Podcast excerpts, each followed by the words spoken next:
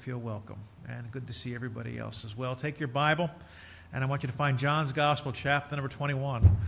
One Sunday morning, I'm going to say something, and it won't be turned to John. Amen. You'll all fall over not knowing what to expect. John, chapter number 21. We've been John for quite some time now, looking at the sevens we find in this book. Again, the seven I ams, the seven miracles, the seven witnesses, the seven conversations with women, the seven men that are mentioned by name, and now I want to look at you at seven people. Seven people. And uh, seven disciples. In John chapter number 21. After these things, Jesus showed himself again to his disciples at the Sea of Tiberias, and on this wise showed he himself. There were together Simon Peter and Thomas called Didymus, and Nathanael of Cana in Galilee, and the sons of Zebedee, and two other of his disciples. Simon Peter saith unto them, I go a fishing. They say unto him, We also go with thee. They went forth and entered into a ship immediately. That night they caught nothing. But when the morning was now come, Jesus stood on the shore, but his disciples knew not that it was Jesus. Then Jesus saith unto them, Children, have ye any meat? They answered him, No. And he answered, and he said unto them, Cast the net to the right side of the ship, and ye shall find. They cast therefore, and now they were not able to draw for the multitude of the fishes. Therefore, that disciple whom Jesus loved saith unto Peter, It is the Lord. Now, when Simon Peter heard that it was the Lord, he girt his fisher's coat on him, for he was naked, and he did cast himself into the sea. And the other disciples came in, in a little ship, for they were not far from the land, but that were two hundred cubits, dragging the nets with fishes. And as soon as they were come to the land, they saw a fire of coals, and there fish, and laid thereon, and bread. Jesus said to them, Bring of the fish which ye have now caught. Simon Peter went up and drew the net to land full of great fishes, a hundred and fifty and three, for there were all there were so many, yet the net, and yet was not the net broken. Jesus saith to them, Come and dine. And none of the disciples durst ask him, Who art thou? knowing it was the Lord. Now, Lord, we come to part today, and it's been a good day to be here and be with your people and fellowship and uh, sing these songs and also to say goodbye to the young people who will be leaving and others, Lord, as they head off to school locally. And we pray for your hand to be upon them all. Bless the children next door and downstairs and minister to them and put within their heart a great love and desire to know and serve you. And Lord, for us who are here, may we cast the world off for just a few moments and listen to what you have to say. Spirit of God, you desire to do a work in all of our hearts. You desire to do something, whether it's for salvation or for our edification, that we may be made more like the Master. May that may you have your perfect will and way in every heart here this morning. Bless now this time, we ask in Jesus' name. Amen. There's a lot here, and there's a th- thousand sermons. This is one of my favorite stories in the Gospels, one of them. If I was to give you a top five, this story here would be, this entire chapter would be in that listing. It takes place after the resurrection of the Lord Jesus Christ. The disciples find themselves in a very peculiar position because they are in a place where they have been ministering, they have been in school, they have studied for three years, and now the Lord was crucified, he was buried, and he rose again. And during those, those three days or so, they have, in their minds, failed miserably uh, the test that they thought they were going through. They've denied the Lord. They've ran. They've scattered. They have not done. They have doubted. They have. It's just not what you would expect from these men, and they obviously, no doubt, held a high standard for themselves and what they should be doing. Simon Peter is the leader of the disciples, no doubt. He's always mentioned as the first disciple. Anywhere you find a listing of the 12, you will always find Peter mentioned first. He is the most vocal of them and, and uh, the one who seems to be the leader, so to speak. And Simon Peter looks at the rest of the men there and he says unto them that now he's going to go fishing. We'll get more into that. But I would like to draw your attention to verse number 2. It says, There were together Simon Peter, Thomas called Didymus, and Nathanael of Cana in Galilee, and the sons of Zebedee, and two of his disciples. I want us to look this morning at who is in the boat. That's the title of my message Who is in the boat? It's interesting that we have five disciples mentioned. uh, there are only three mentioned by name, which would be Simon, Thomas, and Nathaniel. And the other two are simply referred to as the sons of Zebedee. And the, and the other two are simply referred to as two other disciples. So there are three by name, two who are, we are told who they are. We know who the sons of Zebedee are if you study Scripture, but we're not told their name. And then we are left to wonder about the two other disciples when we think of these men, and we're going to go very quickly through these men and look at some things, and, and, and then we'll show you from Scripture who the two other disciples are that are not mentioned. I got a revelation from God. Don't believe that, but I just I, I, God laid something on my heart. I want to help you this morning. So, when we see Peter, the last time we saw Peter would be in John chapter number 8, 18 and verse number 27. And the third time, Peter is asked and told that you are one of his disciples, and he very adamantly and, and, and loudly says, No, I'm not, and denies that he knows the Lord Jesus Christ. Can you think of a more tragic moment in a Christian's life than to deny that they even know Jesus Christ?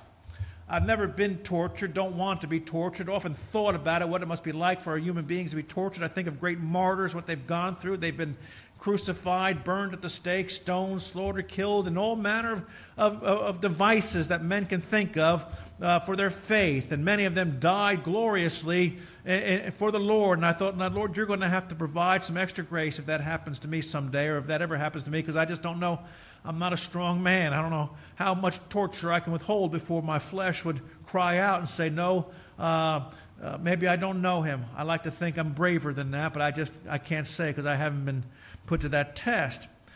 Peter was put to a test one night and he was told that you will deny me. He says, No, I'm not going to deny you. And we find him that night denying the Lord, and the rooster crows, and Peter runs off into the night. And the Bible says, and the words are explicit, where he wept bitterly all night. Now think about that. A man, this, this very strong man. Well, you say, how do you know he was a strong man? Well, in verse number 11, there's a net. It says, and Simon Peter went up and drew the net to land full of great fishes, 150. According to Scripture, it was Simon who went down to the shore and grabbed that net full of 100 fish, and he dragged it up to where it was be safe on land where the fish could not escape back to the sea. Now, my friend, I've never dragged a net full of 150 fish, but I'm sure it's a great weight. And according to scriptures, Peter did that. He's a strong man.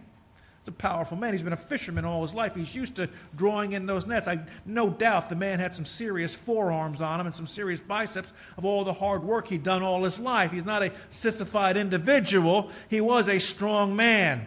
And for this strong man to be terrified and say, I don't know him and then to go out and weep all night bitterly speaks volumes of him, and I'm not putting him down one bit. But Simon Peter was a he was a fervent man. He, we could say he was a very warm-hearted man. He was a, an impulsive individual. He was impetuous. He was a very affectionate individual, but he was a failing man. And God puts failing men in the Bible to, I think, encourage us when we fail. Because all of us or really have known failure. All of us know the awful taste of it, whether it's through a sporting event or some task we must do and we failed at that task. Then there's Thomas. Now, Thomas, when I say Thomas, if you think of the Bible, what's the first, besides English muffins, what's the first thought that pops into your head when I say Thomas? You'll think doubter. Doubter. It's a sad testimony, is it not? And he's really not a doubter, but he did doubt. Thomas would do great things for God. He would, the, the, the Gospels have some wonderful things to say about Thomas, but he's, he's marked with doubt. And oftentimes, history is filled with men who did great things, but one bad episode marred them in their life, especially in sporting events. Anybody who knows baseball, if I mention the name Bill Buckner, Bill Buckner, great baseball player, but one play in one game, in one World Series, marked the man for the rest of his life. And, uh, and he would sign autographs with a picture of him making a brutal error. But he was a great baseball player. Uh, other men have done great things. And, uh, and, but their life was, they're known by that one failure in their life. Thomas, again, is, is an interesting man. Uh, we call him Doubting Thomas, and again, it's not fair to call him that, but his name Didymus, Thomas Didymus means twin, and so Thomas had a sibling, whether brother or sister, that was related to him, and he's not, we're not, we don't know who they are, but the fact that God tells us that his name is Thomas called Didymus, the twin, tells us that somewhere out there was a, a, a sibling. And we find a man who, when the Lord is crucified, what is Thomas's reaction? We find Thomas to be a broken-hearted man because they didn't understand the resurrection. They knew that this is going to be a millennial kingdom. He's going to establish it. We're going to rule and reign with him. And now, now he's dead. We didn't. What happened? We, did we miss something? Yeah, you did miss it, but it's okay. God's okay when we miss some things. It'll come back around.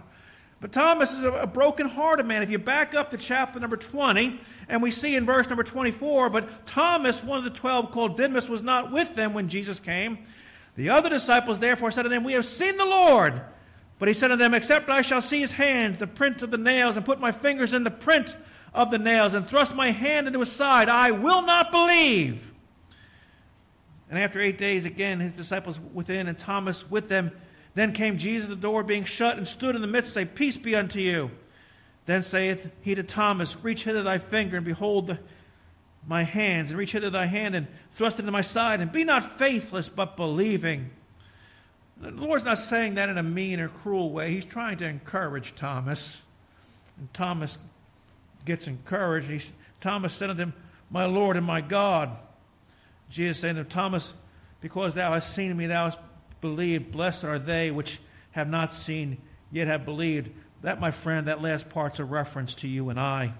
I've never seen him, but I've seen him. Thomas has seen, and now he believes.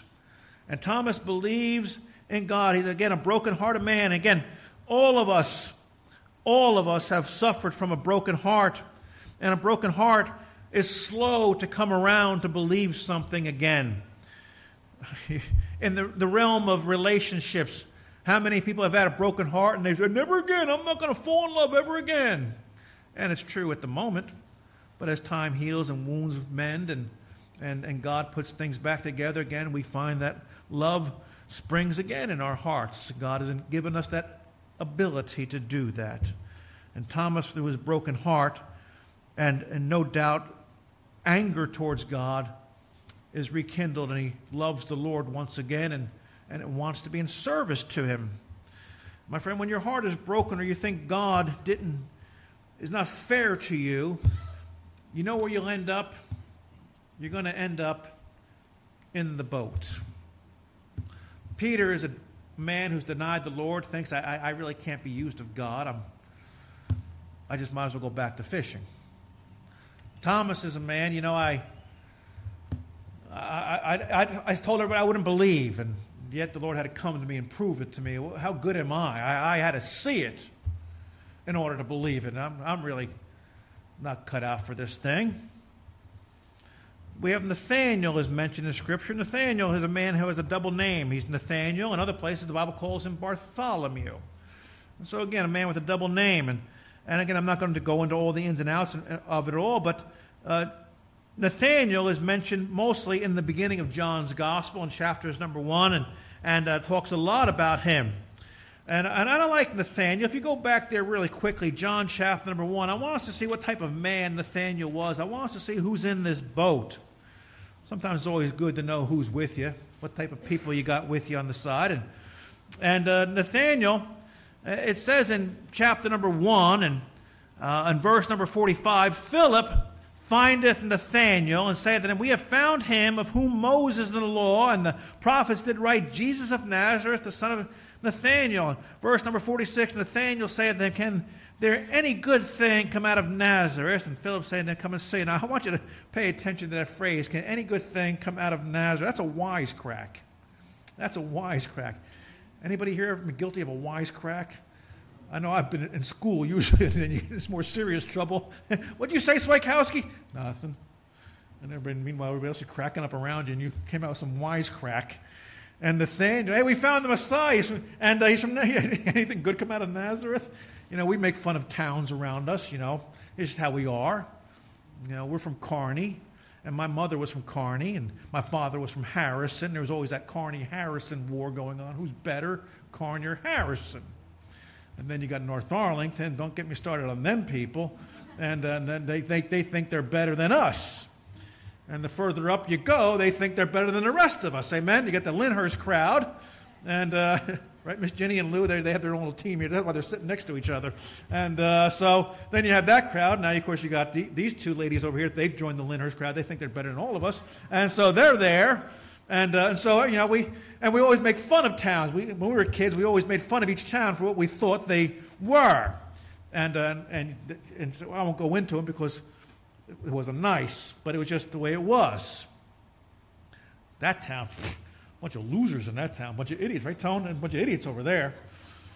Belleville was a big enemy. Belleville was bad. So the, there's the, the, the jaw groups there. They, were, they weren't in town back then. So no offense for anything I said about Belleville back in the early 80s. But we didn't like Belleville. They were just, they were the enemy and, and almost got into a serious, serious brawl one night in Belleville by the high school one night there. We won't go into that story. But it was just a, a war between us and Belleville. And my brother in law is from Belleville, which solidifies my thoughts. Amen? Now,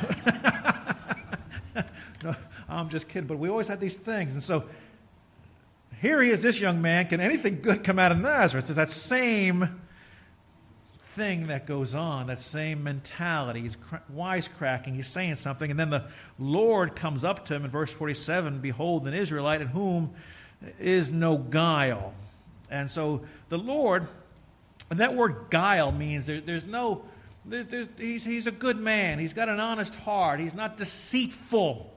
And so Nathaniel may have been a wisecracker, may have had these things we're seeing here, but he was a, a man who was, uh, again, not a deceitful individual, but a wisecracker nonetheless. I'm sure if you hung around Nathaniel long enough, you were probably cracking up and laughing and, and probably always at the wrong time. Amen? Wasn't it the worst? Isn't it the worst when it's supposed to be a serious situation and you, I can't sit next to that person because you know it's going to be over. You're going to be sitting there. Sometimes something in church will happen. It's a serious moment. I'll look at somebody and I'll have to put my head down and pretend I'm praying or something because, Lord, please, not now. Lord, help me. I have to think sad thoughts. I have to think depressing thoughts to, to, because I'm on the verge of, of, of, busting out here right now. And so I, anybody else do that, or is that just me? I had to, this, thank you. It's a few people, like a few honest people. So it's always difficult. Sometimes just, that was, thank you. And uh, I can't look at it. Why did you look at me, preacher? Because it'd be over. It'd be over. it'd be done. So I just keep my head down, look at the We Preach Christ sign, and just go forward. I think Nathaniel may have been one of those type of men, but at this point in time, he's in the boat, and Nathaniel's not doing any wisecracking. Nathaniel finds himself discouraged there. And then we go back to John 21, where we see we have Peter, we have Didymus, and we have Nathaniel, and then we have the sons of Zebedee. I thought it interesting, I said, Now, Lord, why didn't we just call these men by their name, James and John? I mean, you, you could have saved one letter. but to, to put in there sons of Zebedee, it's interesting that he would say that. Why would they be identified by their father's name? And why not James and John? Why not? Well, I, I, think I have a reason. I wouldn't say it's the reason, but it's a good reason nonetheless. And the, uh, their father was a fisherman. Their fatherman had a fishing business. They used to work for their father in the fishing industry. And, and there's good proof from history that their father not only was a fisherman, but he was a very prosperous and very wealthy fisherman. He had a good fishing business, and these men packed up and left dad's business to go off into the ministry. And the fact that where we find them now is they have gone back to the fishing business. And so instead of being called James and John, where we would know them as the men who are the disciples of the Lord and the preachers and the men going to do great things, they're, they're referred back to their, their fisherman relationship. And so we find again these men Peter, a fisherman, Nathaniel, we really don't know what his occupation was, or Thomas's, but we know that at least uh, three of these men were fishermen. They've all gone back to this fishing trade. So we have a boat here filled with problem people. We have a boat here filled with people with men with issues. We have men here who are, who are thinking they are not qualified to serve the Lord Jesus Christ. Men who have failed, men who have faltered, and, and men who have doubted and denied. And can I tell you who the two other disciples are? At least my little thought on it. It's you and me. It's you and me. We're in the boat. My friend, if you've never been in this boat, hang on. You'll, you'll end up in the boat one day, no doubt. But you and I are in that boat with the disciples. It's you and I who are sitting there with them. Now, of course, in reality, it's two other disciples, but God did not tell us. He told us there's seven people in this boat. Seven is the com- number of completion, it's the number of God, it's the number of perfection. It's God's number, so God only gave us seven. There's only 11 disciples left alive at this point in time. Judas is dead, and, and uh, so there's 11. But we, the others are, we do not know, but God tells us about these seven. And these seven are about to experience something very important. And I say it's you and I because, my friend, when we go through our doubts and trials, the rest of the story applies to you and I.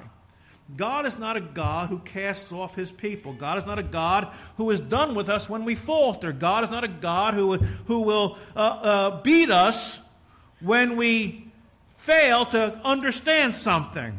I want you to understand, again, something we kind of back up a little bit, that when these men are in this boat, they're not right. And we have a lot of hints that they are not right emotionally and spiritually. And I encourage you that there will become times when you are not right emotionally and spiritually. That's called being human. And God never expected you to be right 100% of the time. I know some people think that, but that's not Scripture. I'd like you to keep your finger here, but I want you to find Matthew chapter number 28. I want to show you something. It's very important to understand why, what's going on. In Matthew chapter number 28, in verse number 16, then the eleven disciples went away into Galilee, into a mountain where Jesus had appointed them. I want you to notice that phrase, into a mountain where Jesus had appointed them. That's the only time they are given this appointment. I have an appointment. Now, again, to understand, we don't know when Jesus gave them this appointment. I have on my phone Google Calendars. I live and die by Google Calendar.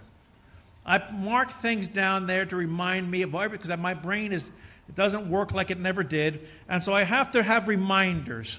My wife says I need extra reminders for my reminders to remind me to look at the reminders. And so, and I, I need a reminder of that reminder. So I live and die by that. What's going on this week? What's going on today? And I mark it down so I try not to forget what's going on in my life. And my Google Calendars is synced with Renee's Google Calendar, so we all know what's going on. Did you mark this down? What's going on this day? And, and uh, well, that's coming. And so we, we're in sync. Jesus gave them an appointment. And he told them, I want you to go to the mountain where we used to resort, and, and, and I want you to stay there. That's an appointment he gave them to go to that mountain. And when we go to John's gospel and we read John's gospel, where do we find the disciples? Down by the sea. They're supposed to be up here, but Peter says, you know what? I'm going fishing, and he goes down here. Now, I know it's geographically speaking, but my friend, it's also, I think it speaks volumes of his spirituality that he did not stay where Christ had appointed them. Now, men, a lot of things are going to happen, so I want to, I'm going to meet you up here in this, this, this mountain. Stay there. I'll come to you. Trust me. Peter, I'm going fishing. And so he goes down to the, to the, to the lake there. Peter was an impulsive man, a man of action, and not given to standing idly by for a very long period of time. And by the way, if you're going to serve God, you better learn that there's one thing you better do when it comes to serving God, and that, my friend, is one little word called wait. You stand here and wait. How long? None of your business. Until I tell you to move, but you wait. Occupy till I come. A lot of men in Scripture had to learn to wait upon God.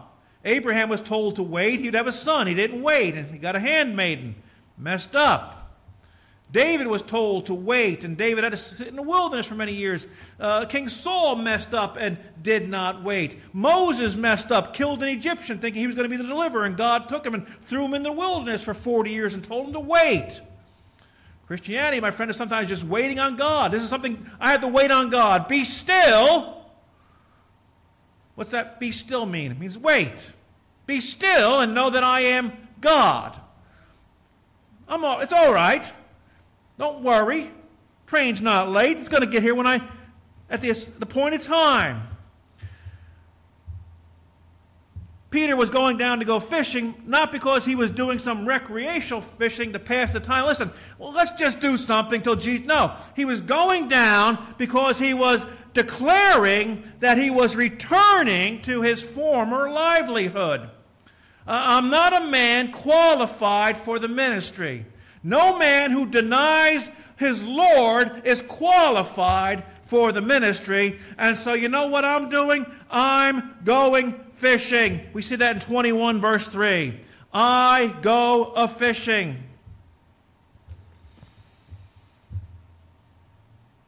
Now, the Bible tells us that no man puts his hand to the plow and looks back as worthy.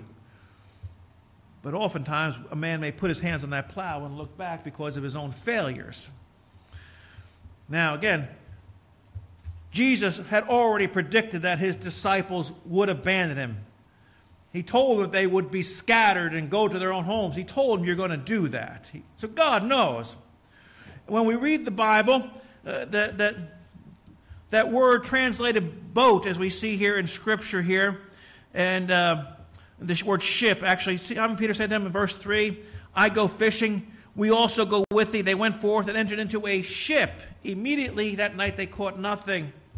That word ship, again, when we see it here, is belonging to somebody.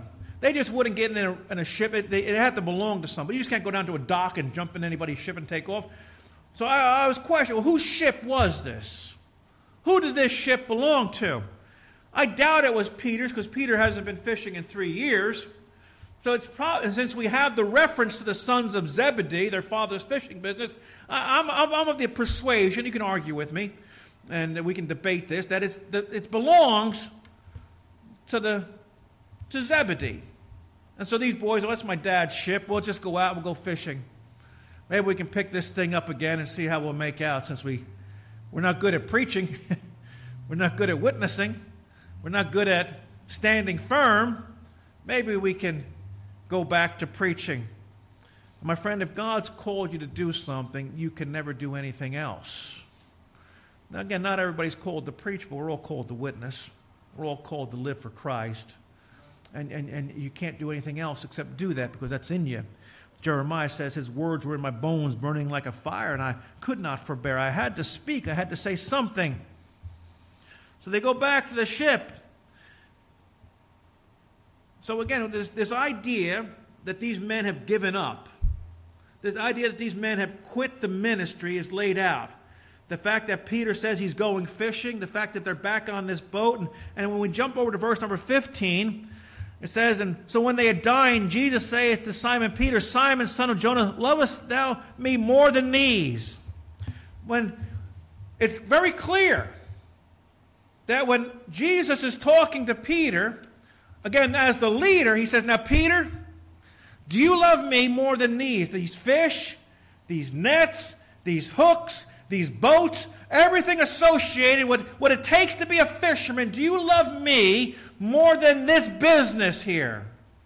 Because Peter was intending on going back to that business. What is it, Peter? Who do you love more?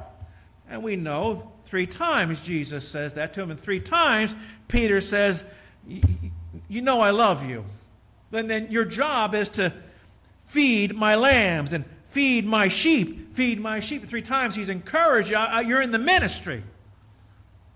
Never mentions his failures, never mentions his denials, but he encourages him because Peter is thinking about taking up the fishing trade once again. Many a Christian has questioned their service of the Lord, especially after a failure. Every preacher experiences failures. Every Christian experiences failures. These men in the boat are there and they feel like they failed a great test. They, what they failed to understand is there's a lot going on with this crucifixion. Crucifixion wasn't about them, it's about the sins of the world being taken care of and, and, and, and, Scripture being fulfilled. And, and they put all this pressure on themselves that, you know, it's all about us and we got to stand firm and we got to stand strong and somehow God's not able to do this without us. You know, God's been doing really good without us. God survived just fine before He created this thing. And God will do just fine after our bones are in the ground, although we may be home. I met some preachers, by the way, think they're wondering how God survived all this time without them. I'm always amazed at those individuals. I'm wondering how God survives with me. Just Keep putting my hands in things. Like, but there they are. They fail to understand that there's a lot going on. The work of redemption is the focal point, not the disciples. But oftentimes we'll take that thing, we'll put it all on us. And we'll put burdens on us that God never put on us. We'll put responsibilities upon us that God never put upon us. We'll put a shame upon us that God has removed from us. Understanding the mind of God is not your responsibility, my friend. Understanding, and these men failed to understand what God was doing. And, and, and the reason they failed to understand is because God did not give them full understanding. You ever notice in Scripture where Jesus says, I'm going to rise again? I'm going to rise again. And, and, and these guys just didn't catch it? How do you not catch that? Well, sometimes, my friend, people say a lot of things and, and we don't catch until afterwards, and we go, oh, oh. Can I use a bad illustration? I'm a nice guy. Ain't I, Tone? I'm just nice to people. And I'm just nice to And every now and then, years ago, years ago, long before I met Renee, I'd be nice to somebody. You were flirting with her. No, I was just being nice. Oh, no, you were flirting. I don't know how to flirt. I really don't. If I did, it would look really weird and awkward. I'm just being nice. And sometimes a girl was nice to me, and I thought, well, she's just being nice. And somebody said, she was flirting with you. Me? I don't think so. Oh, yeah, definitely. She was. I didn't, if, if she was, I didn't catch it. Melanie, don't tell your mother these stories, okay? It happened to me all the time with these girls, but I just, just didn't get it. Amen? Anyhow, you understand, Robert. Amen? That's how it is. I'd pick on other men, but other men are like, Keep preaching, Pastor. Moving on, Pastor. I know guys get flirted on by girls from Home, Home Depot and stuff. It's, it's amazing what goes on out there. Now, so I'm just being nice. I didn't pick up on these things. And he goes, you, you were flirting with me. No, just being nice. This is what you walk into the bank. Hi, how you doing? How's your week going? Give me my money so I can get out of here. And thank you. Even one girl asked me out one time at the bank. What you can do with all this money? I don't know. I had a week's vacation and two weeks paid vacation, so I had three weeks paycheck. What are you to do with all this money? I don't know. Maybe you can take me out Friday night.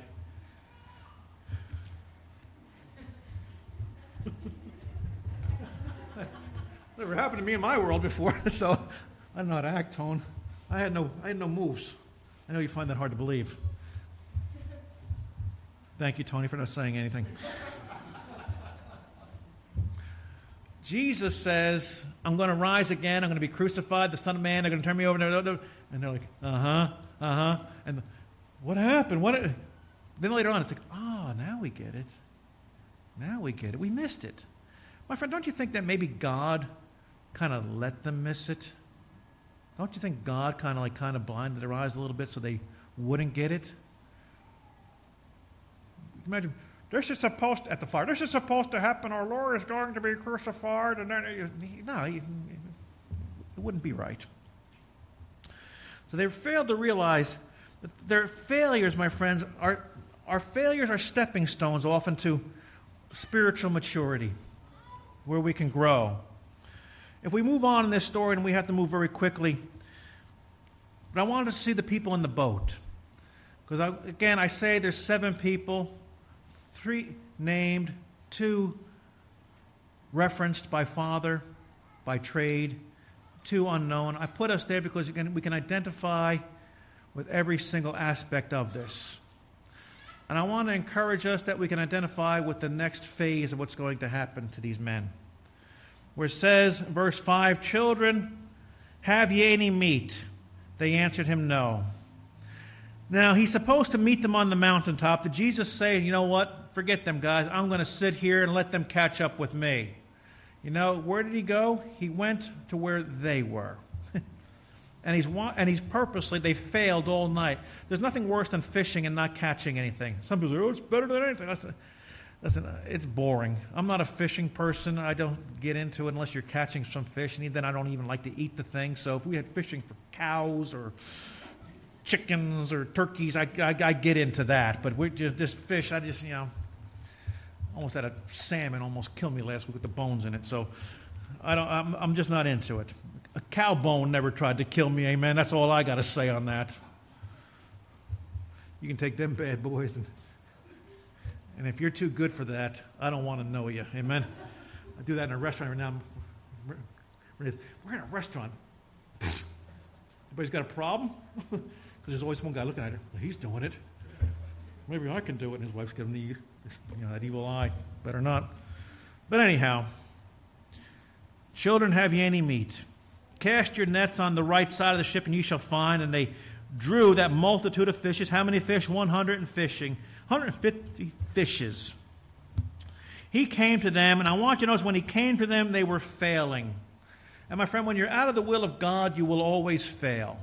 When you're not doing what God told, even when, listen, it's better to fail in the will of God than it is to, because you're going to fail definitely out of the will of God, and that'll be far worse.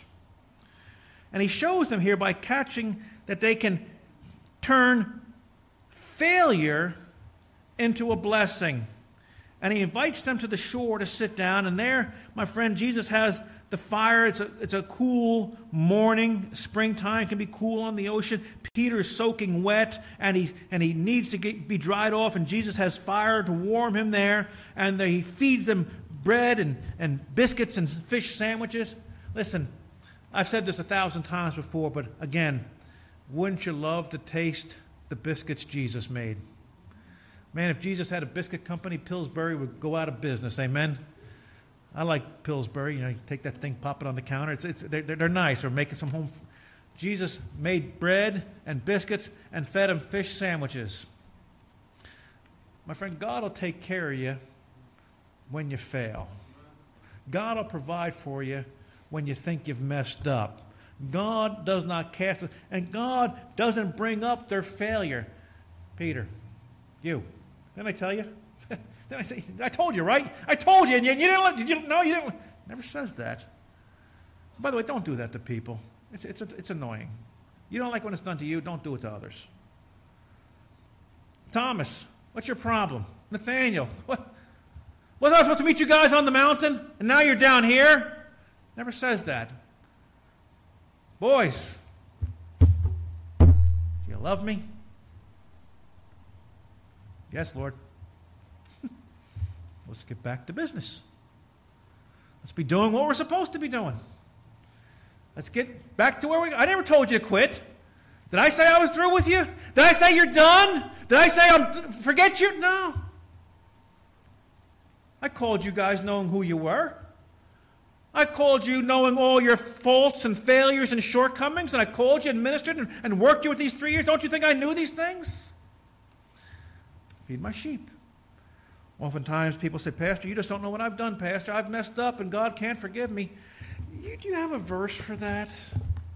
Because I've been looking for years. I can't find that verse that people often say to me. I've just done too much, Pastor. That, that's right here next to Second Confusions, verse 6, chapter 6, I'm sorry, verse 66.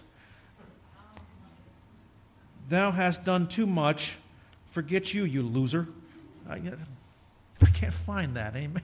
That must be in some parallel version somewhere. I don't see that verse.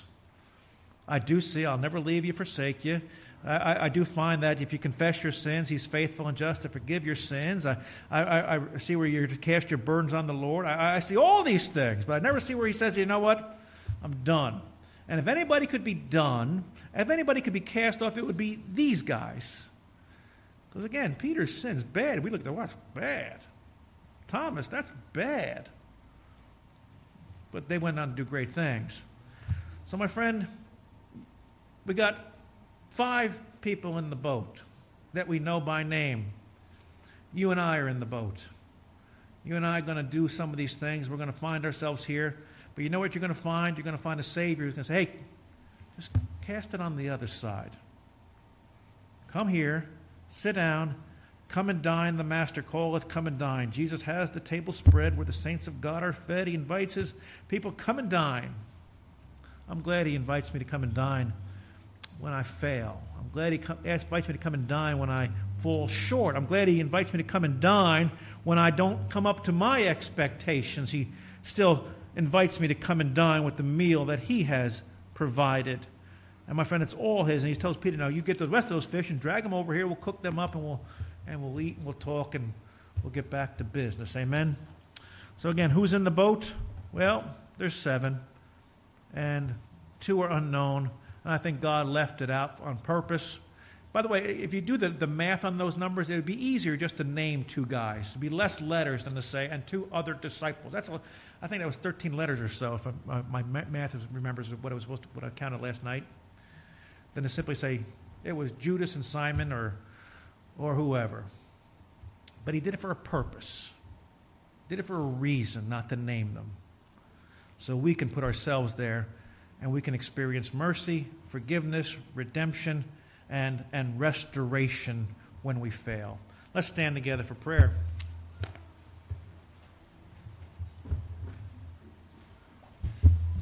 Our Father, we thank you that you're a gracious God. Lord, it doesn't have to be men from Galilee, but Lord, people from New Jersey and people from all around the world who've gathered here this morning and watched through the internet. You want to use us, you desire to use us, you want to do great things through us. The world may not see them as great, we may not see them as great, but Lord, even if we just bring one sinner to Christ because of our witness, a great thing has been accomplished. Because that sinner's soul is far greater than all the wealth of the world. Bless this time, encourage those who are discouraged, and, and uh, help those who failed and faltered and stumbled. Though, Lord, we be cast down, we are not utterly cast down. You uphold us by your omnipotent and powerful hand. Bless now this time, we pray in Jesus' name.